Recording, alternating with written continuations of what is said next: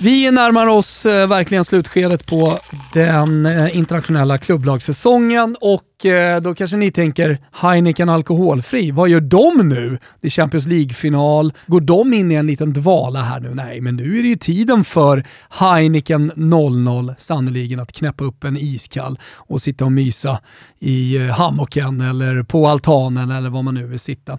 Det är i alla fall sommartipset. Eh, den eh, godaste alkoholfria ölen där ute om ni frågar mig. Men slut innebär ju också början på någonting.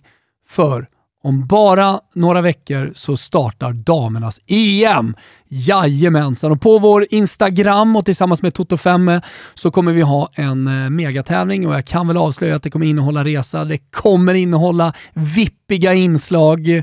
Så håll utkik på vårt Instagram, men framförallt knäpp upp en god Heineken 00 och njut av sommarvärmen. Nu kör vi svep! Är man i mitten av maj så är det klart att de högintressanta holmgångarna finns att hitta mest överallt. Klart att det spelas en hel del avslagen fotboll mellan lag som bara längtar efter havet, efter Fort Village eller den traditionsenliga bröllop och svensexa Forte Village. Forte Village.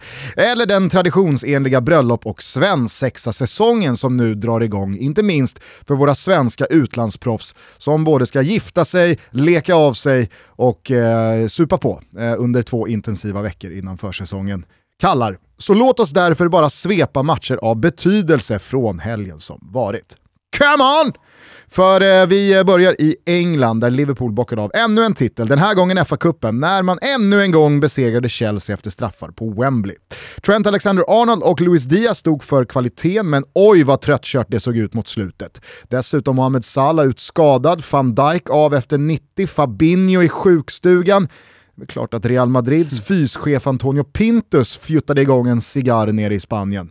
Men vi kan återkomma till fa Cup-finalen. Thomas Tuchel var ju nämligen väldigt Tuchelsk. Vad innebär egentligen den här titeln för Jürgen Klopps legacy? Och var det inte ruskigt mycket härlig pyro på Wembley? Är det inte ruskigt mycket härlig pyro överlag i England just nu? Uppsving där, mm, vi noterar. Ja, ja.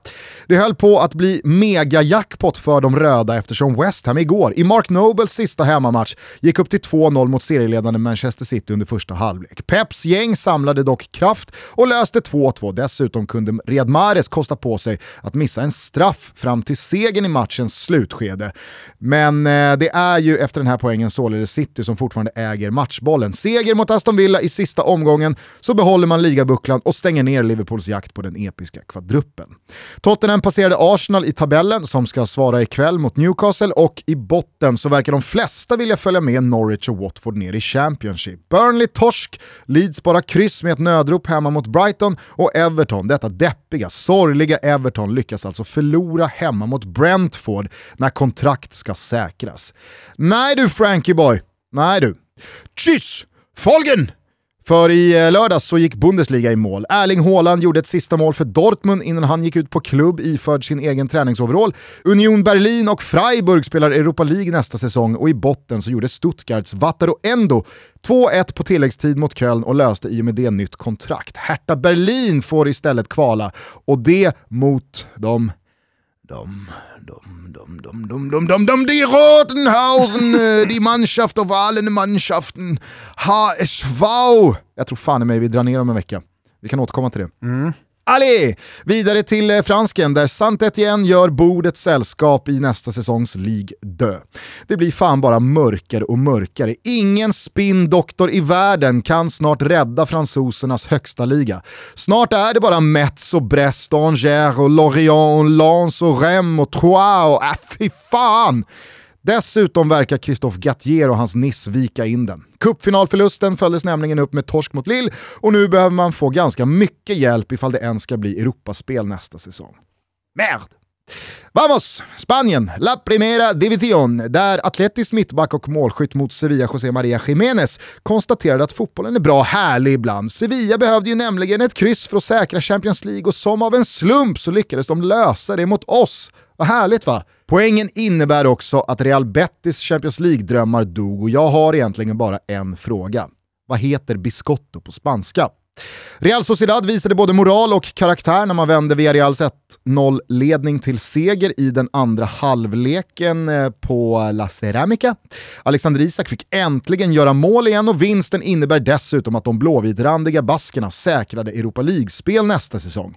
Fråga mig inte hur, för visst känns det som att Real Sociedad inte gjort något annat än att förlora de senaste tre månaderna. Men tränare Alguacil ska ha en jävla applåd. I botten av tabellen, eller den eh, spanska bajan som Thomas uttryckte det förra veckan, så tog Levante Alaves i handen och hoppade ner i segundan. Och inför den sista omgången ska ett av de tre lagen, Cadiz, Mallorca och Granada, göra dem sällskap. En pinne skiljer de tre dynggängen. Andiamo, mot stöveln! Milan imponerade nämligen stort på mig mentalt när man besegrade Atalanta med 2-0 inför kokande kokande San Siro-läktare.